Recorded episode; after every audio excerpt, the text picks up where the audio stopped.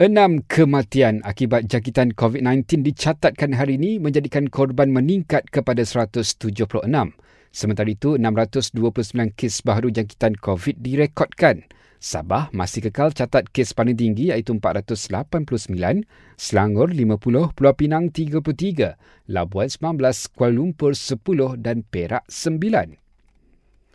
Dalam pada itu, Kampung Padang Cik Mas di Baling Kedah akan diletakkan di bawah Perintah Kawalan Pergerakan Bersyarat bermula Ahad ini hingga 31 Oktober. Menurut Menteri Kanan Keselamatan Datuk Seri Ismail Sabri Yaakob, arahan itu dibuat sesudah terdapat 25 kes positif COVID-19 di kampung berkenaan. PKPB itu akan melibatkan lebih 1,100 orang.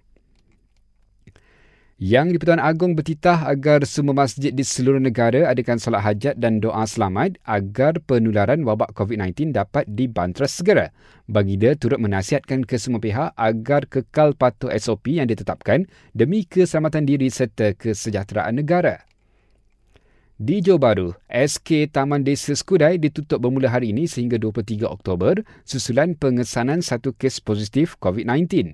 Sementara itu, lebih 50 pelajar di dua buah sekolah di Lubuk Cina Melaka jalani ujian saringan COVID-19 selepas terdapat dua kes pelajar di sekolah berkenaan positif wabak itu. Dan akhir sekali, satu kajian di Amerika mendapati bahawa penumpang dalam pesawat mempunyai risiko amat rendah untuk dijangkiti COVID-19 jika memakai pelitup muka.